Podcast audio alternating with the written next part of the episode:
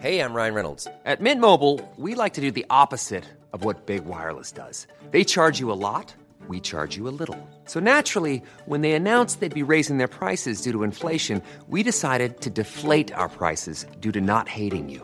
That's right. We're cutting the price of Mint Unlimited from $30 a month to just $15 a month. Give it a try at mintmobile.com slash switch. $45 upfront for three months plus taxes and fees. Promo rate for new customers for limited time. Unlimited more than 40 gigabytes per month. Slows. Full terms at mintmobile.com.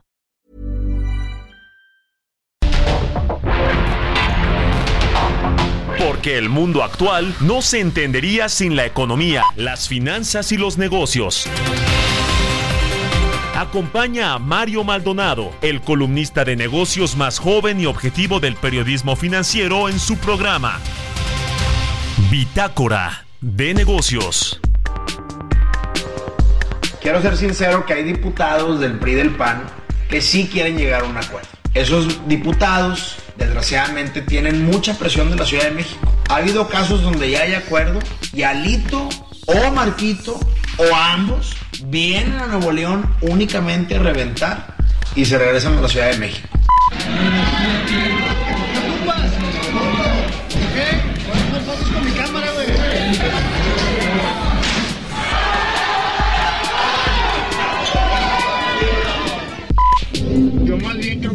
Un auto boicot. El PAN lleva dos, tres días pidiendo desaparición de poderes, generando inestabilidad y eso no le hace nada bien a Nuevo León. Entonces yo realmente ojalá pido que hoy termine la sesión.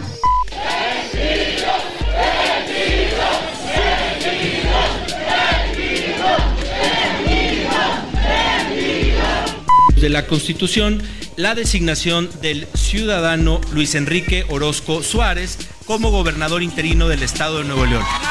Por lo que solicito a la Secretaría elaborar el acuerdo correspondiente y girar los avisos de rigor. Le pregunto, ¿protestáis guardar y hacer guardar la constitución política de los Estados Unidos mexicanos, la del estado de Nuevo León y las leyes que de ella emanen y desempeñar leal y patrióticamente el cargo de gobernador interino del estado de Nuevo León que se le ha conferido? Si no lo hiciera así, que la nación y el estado se lo demanden.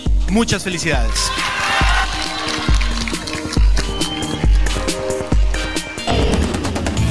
Bitácora de negocios con Mario Maldonado.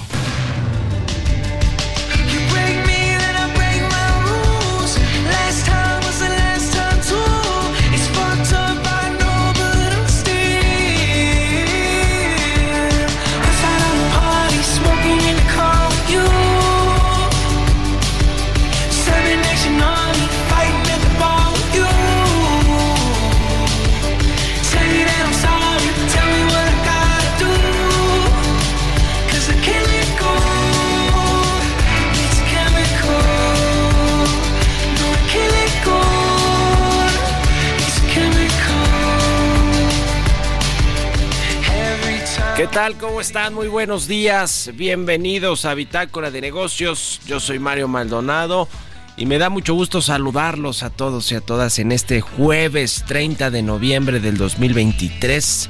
Estamos transmitiendo en vivo aquí en la cabina del Heraldo Radio. Gracias a todos y a todas por acompañarnos, como siempre, desde tempranito en estas frecuencias del 98.5 en la Ciudad de México y en el resto del país a través de las estaciones hermanas del Heraldo Radio en cualquier parte del mundo en la radio por internet o en la página heraldodemexico.com.mx y a quienes nos escuchan en el podcast de Bitácora de Negocios a todos y a todas muchísimas muchísimas gracias. Arrancamos hoy el programa con un collage de lo que sucedió ayer en Nuevo León en el Congreso de este estado que pues lleva tiempo peleándose el movimiento ciudadano, en particular Samuel García, el gobernador, exgobernador que ya no sabemos qué es porque unos días es gobernador y otros días, otros días es precandidato de MC a la presidencia.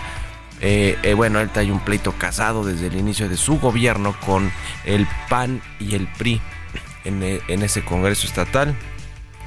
A pesar de que le aprobaron su licencia para irse a competir por la presidencia, pues ahora el problema es el gobernador. ¿A quién van a poner de interino? El, Samuel García quiere dejar a su secretario de gobierno y el Congreso pues ha elegido al ex titular del Poder Judicial allá. En fin, todo un desastre.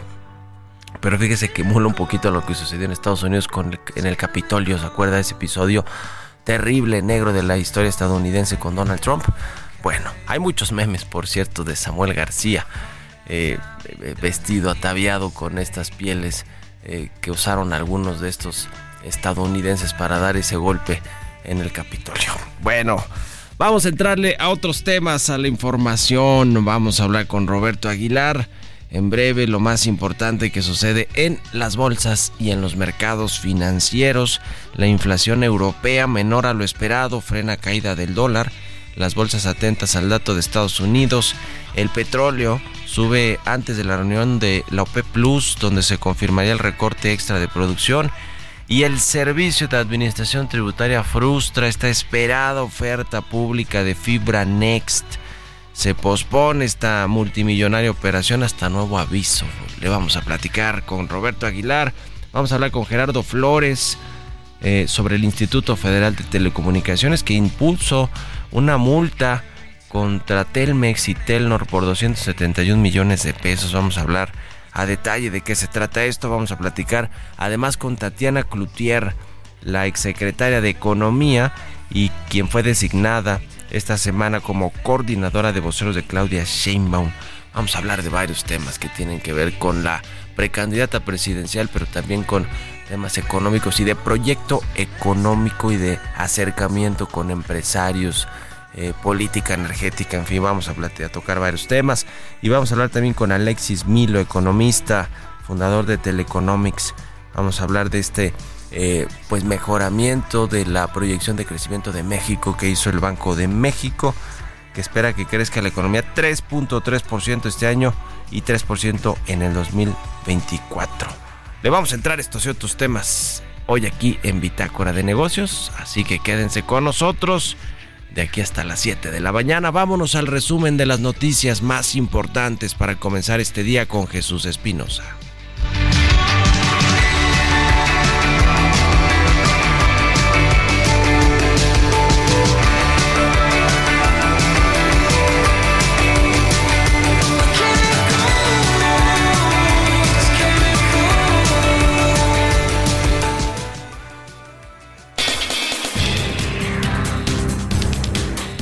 Si bien las elecciones presidenciales del 2024 no tendrán algún impacto sobre el entorno empresarial de México, Standard Poor's espera que la actividad económica se debilite, lo que aunado a las altas tasas de interés limitará la demanda de crédito. La Organización para la Cooperación y el Desarrollo Económicos se mostró optimista con el Producto Interno Bruto de México para los próximos años, gracias al comportamiento del consumo interno y la inversión que puede llegar por el nearshoring. De acuerdo con la organización internacional, la economía del país tendrá un crecimiento de 3 3.4% al cierre de este año, desde un pronóstico previo de 3.3%. La diferencia entre las propuestas para incrementar el salario mínimo para 2024 pueden marcar una enorme diferencia para los trabajadores que perciben ese ingreso. Mientras que el sector patronal propone que se eleve un 12.8%, el sector obrero pidió un incremento de 22%. En tanto, el presidente López Obrador afirmó a principios de mes que el salario mínimo tendrá un aumento considerable para el siguiente año. El antiguo centro de distribución de Liverpool en Huehuetoca se convertirá, según prometió el gobierno del presidente López Obrador, en el nuevo almacén nacional de medicamentos con miras a evitar el desabasto de medicinas en el país. De acuerdo con la segunda estimación del gobierno estadounidense, el Producto Interno Bruto de ese país incrementó a un ritmo anual de 5.2% en el tercer trimestre de 2023, el más rápido en casi dos años, y el gasto del consumidor tuvo un crecimiento a una tasa menos robusta de 3.6%.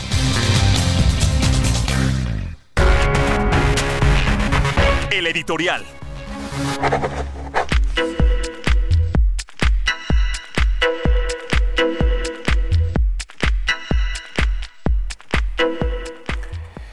Bueno, pues ayer se reconfirmó que eh, se entregaron cinco licitaciones de estos polos de desarrollo que echó a andar el gobierno del presidente López Obrador para el corredor del Istmo de Tehuantepec. Este proyecto, eh, que se llama propiamente Corredor Interoceánico del Istmo de Tehuantepec, Eh, ¿Qué es este corredor transísmico que, fíjese nada más desde cuándo se ha querido hacer?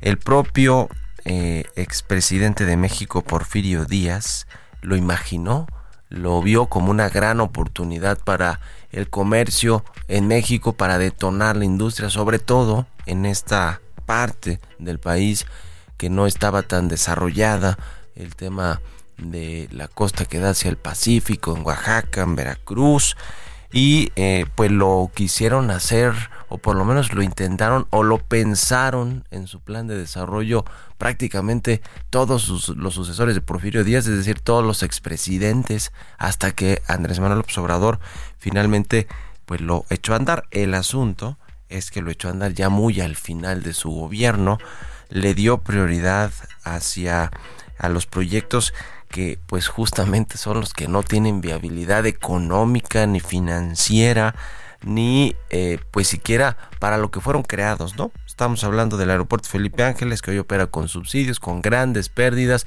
y pese a los decretos de movilizar toda la carga del aeropuerto capitalino al de la al de al Felipe Ángeles, al de Santa Lucía y de este decreto también para que las aerolíneas comerciales vayan a volar a fuerza al aeropuerto Felipe Ángeles. Bueno, con todo y todo, el número de pasajeros que hoy tiene es muy bajo, sigue siendo subsidiado. ¿Qué decir de la refinería Olmeca? que está en Dos Bocas Tabasco, que tampoco está refinando prácticamente nada, se quedó, no digamos que a medias, pues prácticamente pues sin, sin iniciar, sin, sin tener un buen desempeño en términos de refinación de petróleo para convertirlo en gasolinas. Y ni qué decir del tren Maya que no se ha ni terminado y que va, pues, ¿qué le digo? No parece que vaya muy bien y que vaya a funcionar en el corto plazo. Esa es la realidad, pero esto lo que sí hubo en estos tres proyectos es mucha opacidad, mucho dispendio de recursos públicos, dos o tres veces más costaron cada uno de estos proyectos eh, con respecto a lo proyectado originalmente. Y el que sí tenía sentido o tiene sentido eh, pues es este corredor del istmo de Tehuantepec, eh, que le decía, si, el presidente López Obrador lo hubiera echado a andar al inicio de su gobierno como prioridad, hoy México sería el país más codiciado para la inversión extranjera. Un auténtico imán del nearshoring, sin duda alguna, sería México. Esta vocación industrial y comercial que tiene esta mega obra estaría ya conectando al país con los mercados asiáticos, con la costa este de Estados Unidos, sería una competencia directa al canal de Panamá. Pero bueno, se dejó al final. Lo cierto es que ya se echó a andar y lo bueno de esto es que va a tener mucha inversión privada, que ya hay licitaciones, que ya se entregaron algunos de los polos de desarrollo. Le decía, eh, y que no va a meter las manos el ejército ni petróleos mexicanos, como el caso de la refinería, y que solamente lo va a traer el ejército, eh, perdón, no el ejército, la marina como coordinador, porque en realidad pues no tiene el presupuesto para echar a andar los proyectos de parques industriales y otros eh, y otros puntos de inversión que hay allí, incluso los ferroviarios, ¿no? Así que eso, eso es buena noticia. Lo que sí, en lo que sí coincide con otros proyectos es que el desarrollador que apunta a ser el constructor favorito de este sexenio, que es Mota Engil, una empresa portuguesa que tiene un gran operador en México, que es un empresario que se ha sabido acomodar muy bien con todos los gobiernos, ¿eh? Es José Miguel Vejos, Pepe Miguel le dicen, propietario de esta filial mexicana de la portuguesa Mota Engil, quien está en el tren Maya, pero también es contratista de Pemex, de la CFE, tiene el parque de diversiones Aztlán y con Mota Engil ha ganado cantidad de contratos de construcción públicos del gobierno del presidente López Obrador. Era gran amigo de Peña Nieto, jugaba golf con Peña Nieto, ahora se acomodó muy bien con López Obrador, compró hasta un equipo de béisbol, el de Puebla, el de los Pericos al inicio del sexenio, y ahora eh, pues podría llevarse muy bien con Claudia Sheinbaum, ¿eh? porque se lleva muy bien con su equipo, así que pues vaya empresario transeccional. ¿Ustedes qué opinan? Escríbanme en mi cuenta de X arroba Mario y en la cuenta arroba Heraldo de México políticas públicas y macroeconómicas. Y ya le decía, vamos a platicar con Gerardo Flores, como todos los jueves, nuestro colaborador, experto en temas de análisis de políticas públicas. Mi querido Gerardo, buenos días, ¿cómo te va? Hola Mario, muy bien, muy buenos días. Un saludo para ti, todo el auditorio. Pues resulta que Telmex y Telnor fueron multadas con 271 millones de pesos. ¿Cómo ves este asunto? Pues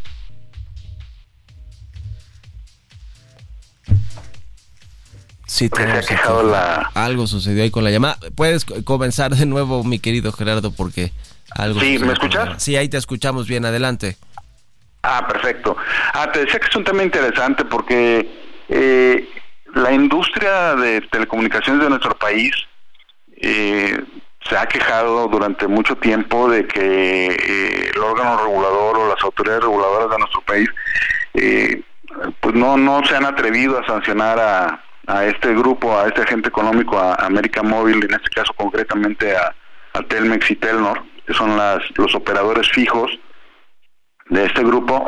Eh, y en este caso lo que lo que supimos ayer es que el 2 de noviembre el Instituto Federal de Telecomunicaciones eh, decidió imponer una sanción a Telmex por 262.2 millones de pesos y a Telnor por 9.3 que como señalaba suman entre las dos 271 millones por eh, lo de esta sanción se deriva de un proceso de investigación que inició en 2019 el IFT eh, por denuncias eh, de, que esta, estas dos empresas o estos dos operadores de telecomunicaciones habían incurrido en prácticas monopólicas relativas eh, con relación a un mercado que se le conoce como el mercado de, reventa eh, y de acceso al servicio, le llaman el servicio eh, de acceso indirecto al bucle local, ¿no? Que es, es cuando los operadores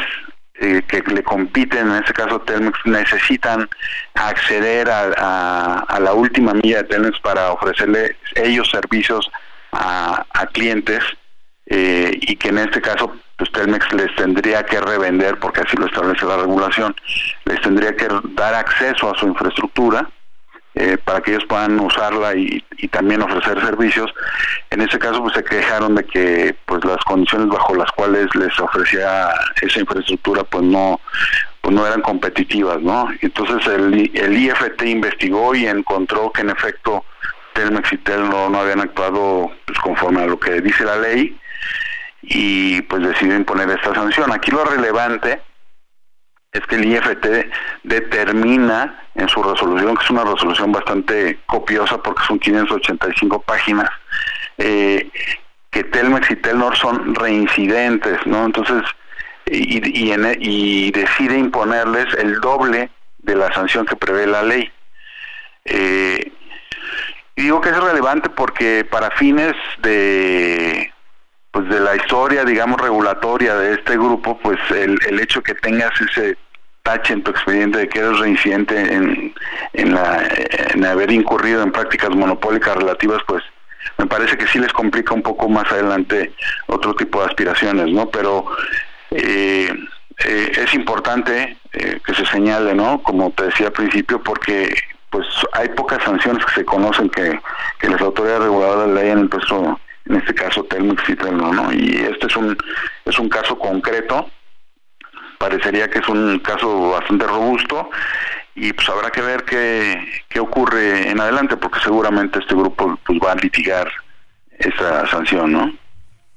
Pues sí, es una de las múltiples investigaciones y denuncias que tiene el IFT eh, que ha, que ha ido atendiendo junto con América Móvil y con todo lo que ha habido también allí en términos internos de si ha beneficiado o no en algunos momentos el IFT el, el no, eh, digamos, meterle velocidad a todas estas investigaciones.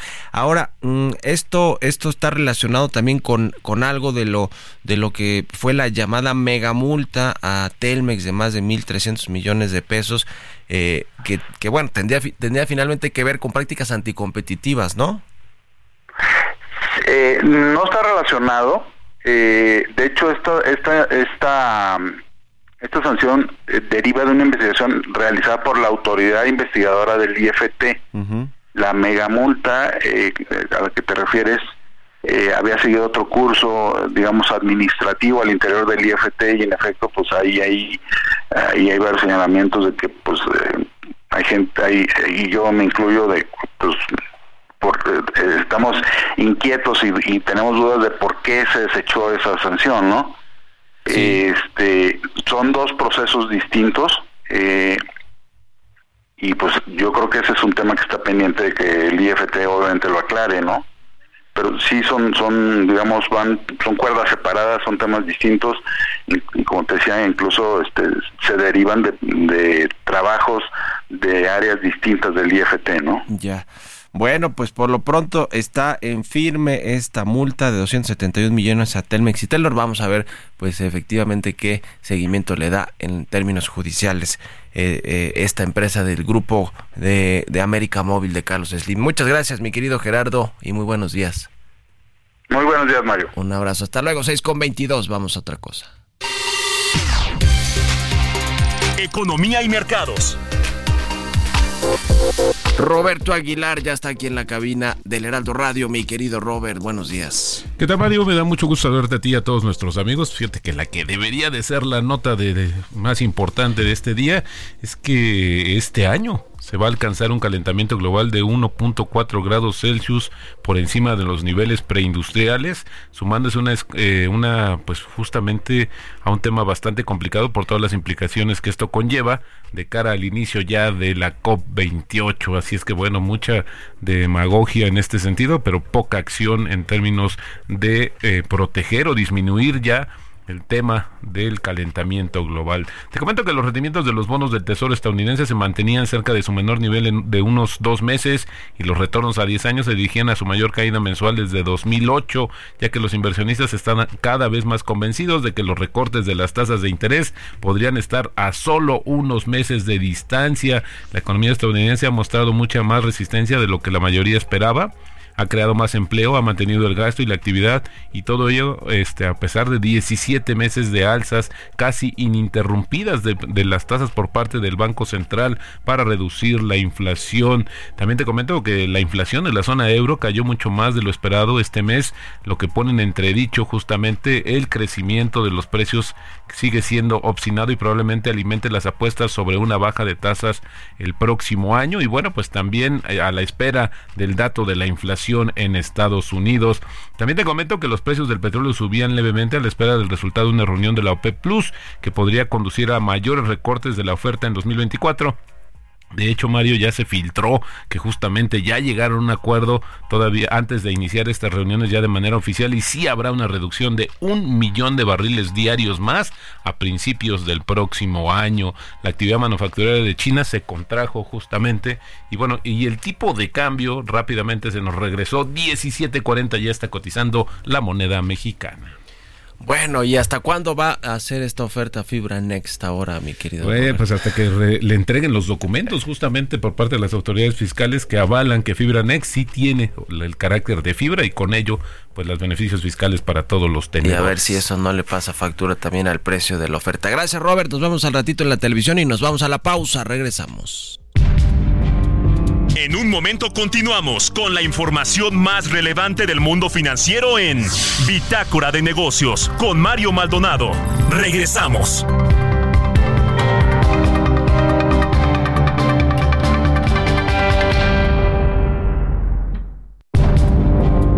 Estamos de vuelta en Bitácora de Negocios con Mario Maldonado. Vive un mes lleno de ofertas exclusivas y dinamismo con Ford Escape híbrida. Estrénala a 24 meses sin intereses más seguro promocional. Visita a tu distribuidor Ford más cercano. Consulta términos y condiciones en Ford.mx, vigencia del 1 al 30 de noviembre de 2023.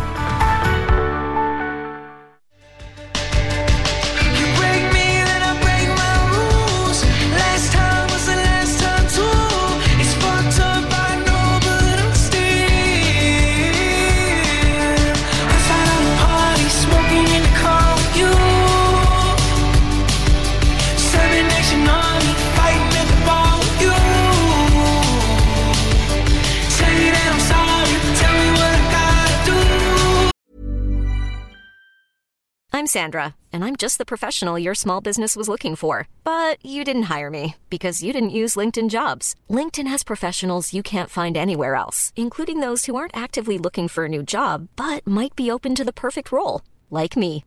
In a given month, over 70% of LinkedIn users don't visit other leading job sites. So if you're not looking on LinkedIn, you'll miss out on great candidates like Sandra. Start hiring professionals like a professional. Post your free job on linkedin.com/people today.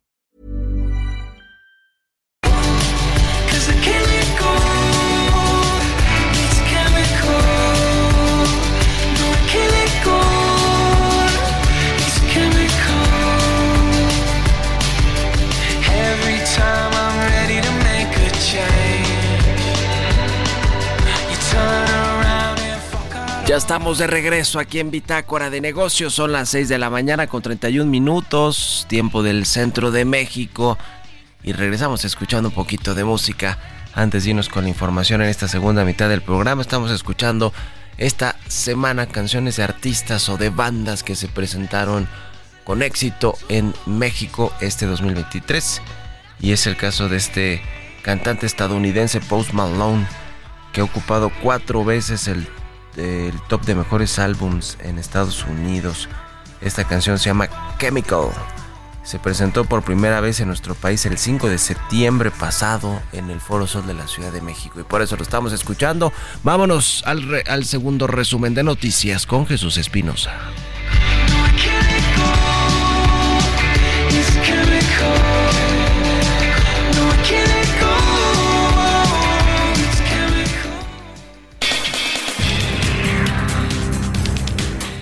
Presidente electo de Argentina, Javier Milei, señaló durante una entrevista que Luis Caputo asumirá el cargo de ministro de Economía y tendrá la misión de sacar a Argentina de su profunda crisis económica, al mismo tiempo que advirtió que el país sudamericano enfrenta un periodo de estanflación. Arabia Saudita busca limitar el impacto de la guerra entre Hamas e Israel a través de una inversión en Irán, debido a las afectaciones económicas en las cuales se podrían traducir las sanciones para la región si los ataques continúan. El fenómeno del nearshoring en México tiene el potencial de impulsar la penetración de seguros en el país a 2.5% en 2024 desde el 2.4% actual, así lo estimó Manuel Aguilera, director general de Mafre Economics, el servicio de estudios de la aseguradora. TV Azteca del empresario Ricardo Salinas Pliego ganó una batalla legal en Estados Unidos a los acreedores con los que tiene adeudos. Sin embargo, esto allana el camino para el inicio de un concurso mercantil en juzgados mexicanos. Aprovecha un mes lleno de ofertas exclusivas y experiencias únicas con Ford Territory. Estrénala a 24 meses con tasa de 9.99% y seguro sin costo. Visita a tu distribuidor Ford más cercano. Consulta términos y condiciones en Ford.mx, vigencia del 1 al 30 de noviembre de 2023. Entrevista.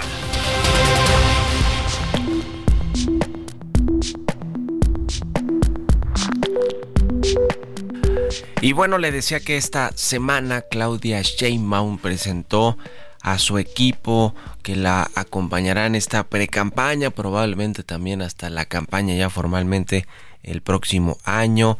Eh, ra- ratificó algunos de eh, quienes ya venían trabajando con ella, como el caso de Adán Augusto López, Ricardo Monreal, Gerardo Fernández Noroña, eh, los eh, pre- el presidente del partido, Mario Delgado, y la secretaria general de Morena, Citlali Hernández, entre algunos otros como Renata Turrent y sobre todo quien eh, llamó mucho la atención eh, pues es Tatiana Cloutier, aunque sabíamos de esa cercanía entre Claudia Sheinbaum y Tatiana Cloutier y que además fue secretaria de Economía en esta administración, pues fue interesante el puesto de coordinadora de voceros y precisamente vamos a platicar con ella. Tatiana, ¿cómo estás? Muy buenos días, gusto saludarte. Muy buenos días, ¿qué tal? Muchas gracias por estos minutos. Pues eh, platícanos un poquito de cómo llegas a tomar esta coordinación de los voceros de Claudia Sheinbaum y lo pregunto un poco también por el caso de Fernández, de Gerardo Fernández Noroña, quien venía, digamos, haciendo los trabajos de vocero, creo que va a tener parte todavía de esa de esa vocería. Cuéntanos cómo van a distribuirse las tareas y qué es lo que estás viendo en este equipo de precampaña de Claudia Sheinbaum.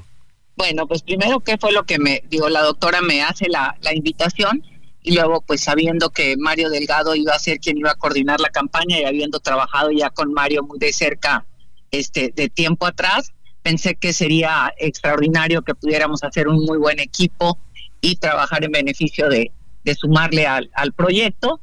Y pues este fue como como acepté. Qué vamos a hacer o qué es lo que estamos este visualizando estamos visualizando este tener eh, vocerías un equipo voy a decirlo así para estar como en la Ciudad de México y por qué digo en la Ciudad de México es normalmente donde se llevan a cabo todas estas mesas de debate este espacios que se tienen que estar cubriendo donde no puede estar una sola persona ni la candidata en el momento que lo sea, ahorita la precandidata.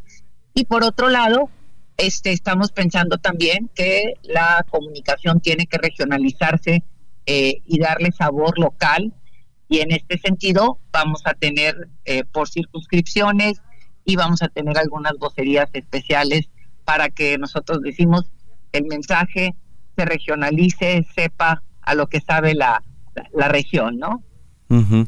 Ahora, eh, tú eh, eres considerado como una voz más moderada, equilibrada, así lo eh, se percibía cuando fuiste secretario de Economía o cuando acompañaste al presidente López Obrador en la campaña del 2018. Va a ser, digamos, parte de ese, de ese rol de conectar con estos otros votantes o posibles votantes como son las clases medias, acercarte con empresarios, precisamente con los medios de comunicación. ¿Va por ahí más o menos? Pues parte de lo que, de, o sea, uno es en esencia lo que es y la parte en esta vida me he dedicado yo siempre a tender puentes, este, tengo la posibilidad de, de, pues de eso, de crear este puentes y eso es lo que siempre me he dedicado a hacer en mi vida en el sentido positivo. Creo que siempre el buscar las partes que nos unen como sociedad, buscar las partes que pueden sumar en un esfuerzo, siempre son positivas y vamos a hacer esa sinergia desde todos los frentes. Eventualmente te concentrarás tú en hacer reuniones, relaciones empresariales con Claudia Sheinbaum y su el resto de su equipo, o quién traerá esa eh, encomienda. Eh, ahorita digo vamos cuando estamos hablando de vocería estamos hablando de estos espacios de crear vínculos con diferentes sectores y obviamente con toda la parte de lo que tiene que ver con voy a decir, medios, medios alternos o esta parte de comunicar y llegar a más. Estamos ahorita por terminar de, hacer las definiciones y muy pronto habremos de salir con un equipito que este habrá de hacer las funciones de todo esto de que me estás preguntando. ¿Cómo va a ser posible conectar, acercarse con las clases medias que van a tener mucha influencia, por ejemplo, en la Ciudad de México, donde pues está dividida la ciudad, se vio en el 2021, eh, pero en el país en general, para, digamos, hablarle y conectar con, con, estas eh, eh, clases medias que son muy, muy diversas en México. Eh, ¿Qué están haciendo? ¿Cuál es el plan para hablarles a ellos y que no se quede, digamos, el discurso en las bases morenistas o entre, en el discurso al que le habla siempre, casi siempre el presidente López Obrador?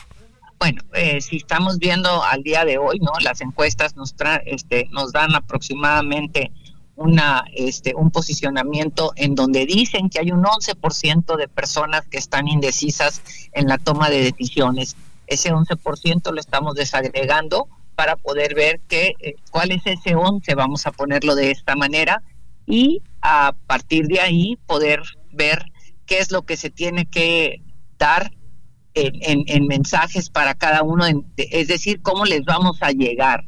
Y algo que se vuelve importante, tenemos que ver que los logros del presidente o del gobierno del presidente Andrés Manuel López Obrador y los logros de la doctora Claudia Sheinbaum no son conocidos necesariamente por todos los sectores y en todas las maneras o no se han desagregado por sectores y esa es parte de lo que habremos de tener que hacer en esta etapa de la pre-campaña.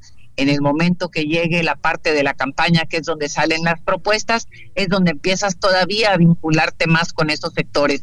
No obstante, el perfil propio de Claudia tiene cosas muy importantes. Eh, al hablar de lo que hizo en la Ciudad de México a través del uso de la tecnología para conectarse y para facilitar todo lo que es la tramitología, lo que ha hecho con respecto al trabajo de emprendimiento y vinculación entre sociedad, academia y gobierno, si eso lo empiezas a bajar y le das el cuerpo que le tienes que dar, de alguna manera empieza a, a llegar el mensaje a estos sectores de los que estamos hablando. Ahora, tú con la experiencia que tienes, eh, eh, no solo en, en el gobierno, ya que fuiste secretaria de Economía, sino en lo legislativo o en las campañas incluso, eh, ¿cómo ves y, qué sugieres o qué, qué vas a aportar también en términos de la plataforma de, de gobierno de país que propone Claudia Sheinbaum? Porque hoy lo que hemos visto en términos de posicionamiento, pues es básicamente continuar todo lo, lo que ha hecho el presidente López Obrador a nivel federal, pero no se ve, digamos, todavía, y falta mucho tiempo para la elección, cosa de seis meses más o menos, no se ve todavía el sello personal de la plataforma de país de gobierno que se imagina Claudia Sheinbaum. Dos cosas que es bien importante poner en la mesa y gracias por preguntarlo. Una de ellas tiene que ver con el tiempo en el que estamos. Estamos en el tiempo de pre-campaña Sí. y no es el tiempo propiamente de las propuestas. Sí, sí, ¿Por qué? Porque pues así ya ves que eh, el INE Así no- lo marcan los tiempos electorales. Ahora, ahora más bien es para socializar con, eh, con el partido, con los partidos Así aliados y demás, ¿no? Con, con esa, esas Así es. personas. Y ahorita vuelvo a hablar de esta parte. Tenemos que tener claro que cuando digo es un proyecto, el proyecto es una base este, en, en la cual es el pegamento de todo lo que, lo, lo, lo que se ofrece de alguna manera y no podemos negar los grandes logros que se han tenido con el presidente Andrés Manuel en todo lo que tiene que ver con derechos eh, establecidos en el cuarto constitucional, la parte laboral y la parte de infraestructura que ha hecho el secretario Román Meyer. Y luego, si- vuelvo a lo mismo, no conocemos o no se conoce en todo el país esta parte de lo que ha hecho la doctora. Eh, es una científica, es una ingen- ingeniera, es una gran promotora de todo lo que tiene que ver con el cambio climático, sabe usar y ha usado la tecnología a favor de, de solución de problemas en términos de proyectos que implantó en la Ciudad de México. Y estas cosas, todo el tema de movilidad, toda la eh, electromovilidad que, que llevó o está llevando a cabo la Ciudad de México, o sea, estas cosas llevadas a- o aterrizadas a la luz de, de, de- de lo que se tiene que hacer o se podría hacer en las propuestas que en su momento que el INE nos dé el banderazo se harán, es parte de lo que estamos hablando que se propondrá y que será lo que estaremos, lo que estaremos escuchando, que al día de hoy el INE nos dice, todavía no, espérame tantito. Sí, es cierto, es cierto. Todavía no son los tiempos para pro- proponer, eh, eh, pues to- todo, hacer todas estas propuestas de, de- del proyecto de gobierno y de no las las- plataformas. Todavía por, por eso nos han sí. escuchado, por eso nos han escuchado. Sin embargo, repito, en estos momentos, en esta pre-campaña, junto con todo el equipo, habremos de socializar estos logros que se han tenido, que se tuvieron en la Ciudad de México y cómo se regionalizarían y se verían en un esquema nacional. Y ahí es donde empieza a haber parte de estas propuestas de forma indirecta, porque pues repito, el INE dice, espérate tantito. Sí. Tatiana Cloutier, ¿consideras que se debe fortalecer más este equipo de moderados, moderados, déjame llamarlo así, porque hay alguien, eh, muchos de los que están muy metidos en el primer círculo de la 4T y que tienen muy casados con todas las ideas en términos de, de eh, pues de radicalismos a veces, eh, pero bueno, también les falta equilibrio a un, a un equipo. ¿Tú crees que deben sumarse más? No sé, pienso, por ejemplo, incluso en Marcelo Ebrard, que no se anunció en esta, en este equipo, que probablemente se pueda sumar más adelante. Pero ese tipo de voces, eh, ¿consideras que se requieren más en, en este en este tipo de equipos como el de Sheinbaum? yo digo que en el movimiento este todo el mundo somos necesarios, todo el mundo debemos estar participando y aportando y lo comento el día de la presentación estuvo el doctor este, Cruz que fue quien eh, o será quien estará trabajando o está ya trabajando con todo lo que es eh, las comunidades en el exterior y él viene a propuesta propiamente de Marcelo. Este Marcelo, de hecho, vi ayer, creo ayer, si no mal recuerdo, un este una entrevista que estaba dando muy buena, donde está sumando muy claramente al proyecto de la ciudad que viene siendo con Clara Brugada. Entonces Marcelo ya está ahí y seguro estoy que cada vez lo veremos más. Nosotros platicamos con él precisamente el lunes en la televisión y sí nos decía que está muy metido ahí con Clara Brugada y que probablemente eh, pues ayudará a apoyar también esos trabajos de Morena en la Ciudad de México. Finalmente te pregunto sobre tu eh, posición futura, si es que Claudia Sheinbaum se convierte en presidenta, ¿te gustaría ser, digamos, más o menos ese enlace que eh, fue Alfonso Romo eh, con empresarios, como encargado, como jefe de gabinete, etcétera? ¿Así, así te imaginas en un gabinete de Claudia? No, hombre, ya primero que nada, este, yo creo que hay que atender el presente. Y por otro lado, no, hombre, le quedo a los talones a punto. ¿eh? Yo creo que ahorita este, lo que es es, y ahorita estamos donde estamos, estamos en esta parte, no vislumbremos y no estemos pensando en que son los puestos los que tendrían que estarnos moviendo a poder fortalecer el trabajo que se tiene que hacer a favor de México. Bueno, pues estamos en, en contacto, si nos permites, Tatiana Clutier, y te agradezco estos minutos para el Heraldo Radio. Muy buenos días. Muy buenos días. Hasta luego. 6 con 46 minutos, vamos a otra cosa. Línea Italia, Eccellenza Inmobile. Presenta.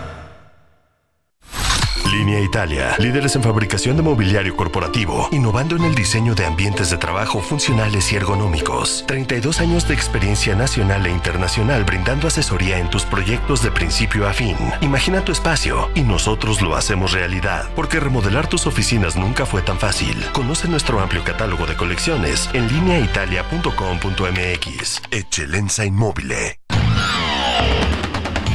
Mario Maldonado en Bitácora de Negocios.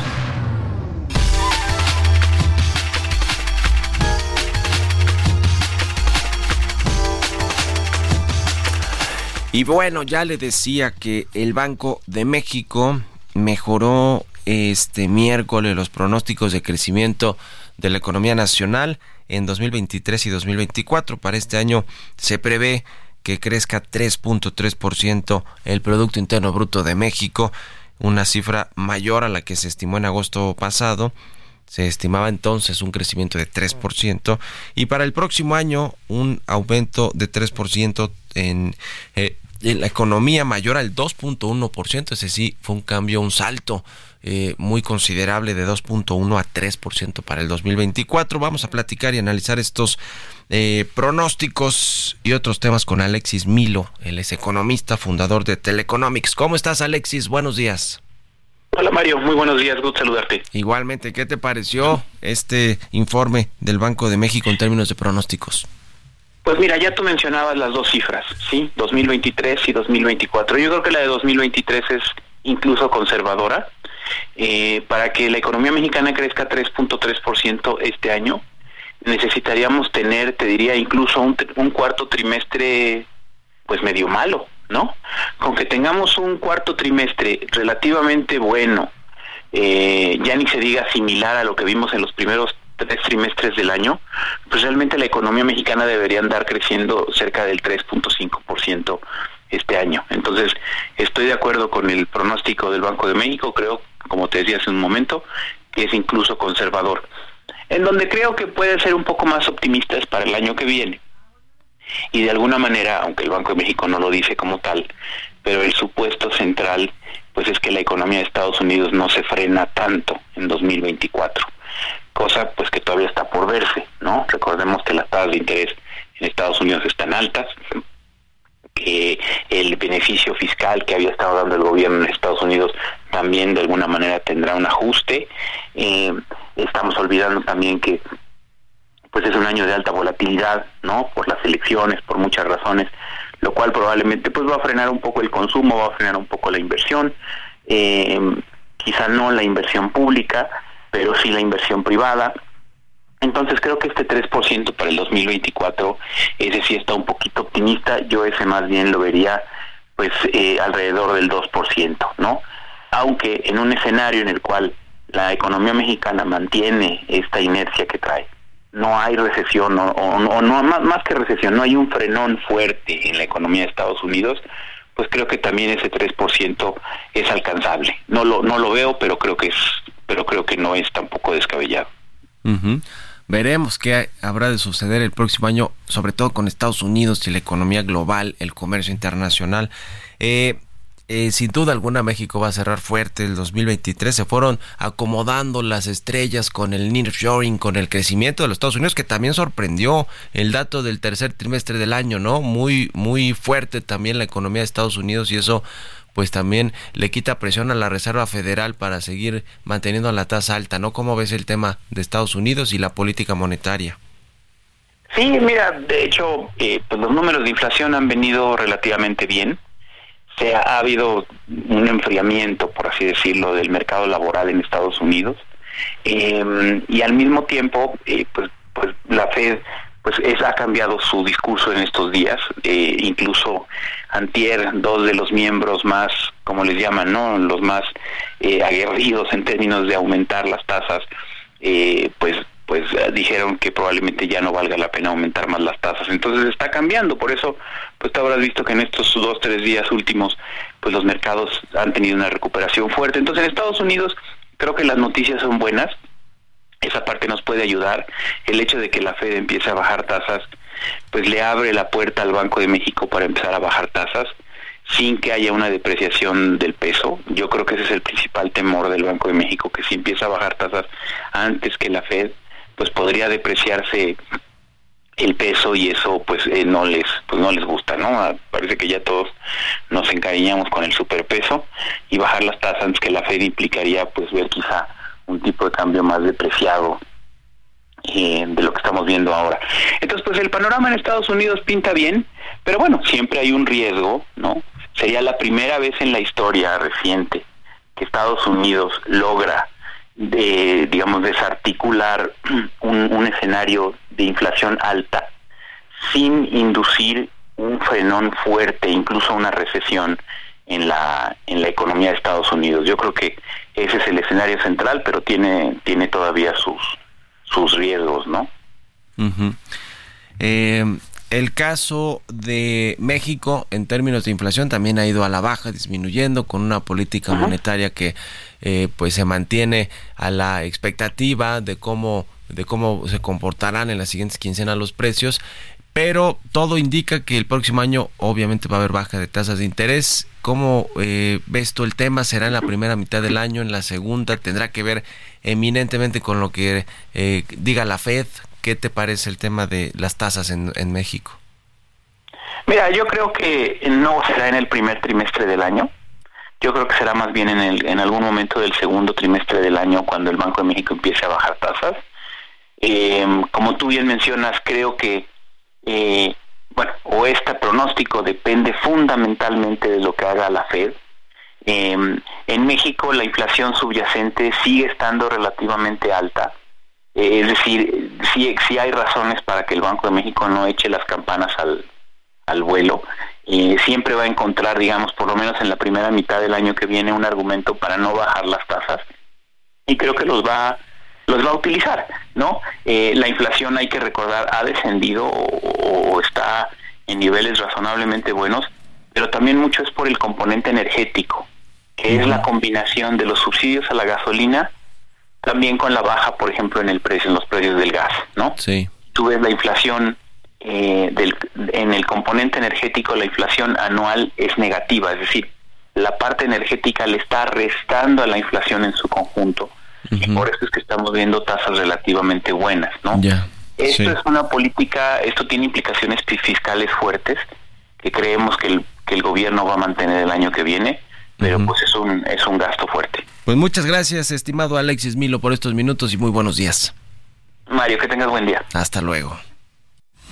Línea Italia, Eccellenza Inmóvil. Presentó. Con esto nos despedimos. Gracias a todos y a todas ustedes por habernos acompañado este jueves aquí en Bitácora de Negocios. Se quedan con Sergio y Lupita en estas frecuencias. Nosotros vamos a la televisión, al canal 8 de la televisión abierta, las noticias de la mañana. Y nos escuchamos aquí mañana tempranito a las 6. Muy buenos días.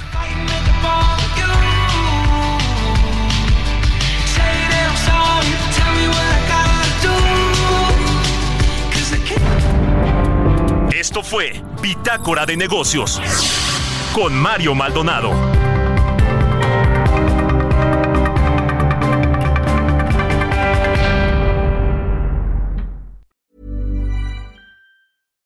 Mom deserves the best, and there's no better place to shop for Mother's Day than Whole Foods Market. They're your destination for unbeatable savings, from premium gifts to show-stopping flowers and irresistible desserts. Start by saving 33% with Prime on all body care and candles. Then get a 15-stem bunch of tulips for just $9.99 each with Prime. Round out Mom's menu with festive rosé, irresistible berry chantilly cake, and more special treats. Come celebrate Mother's Day at Whole Foods Market.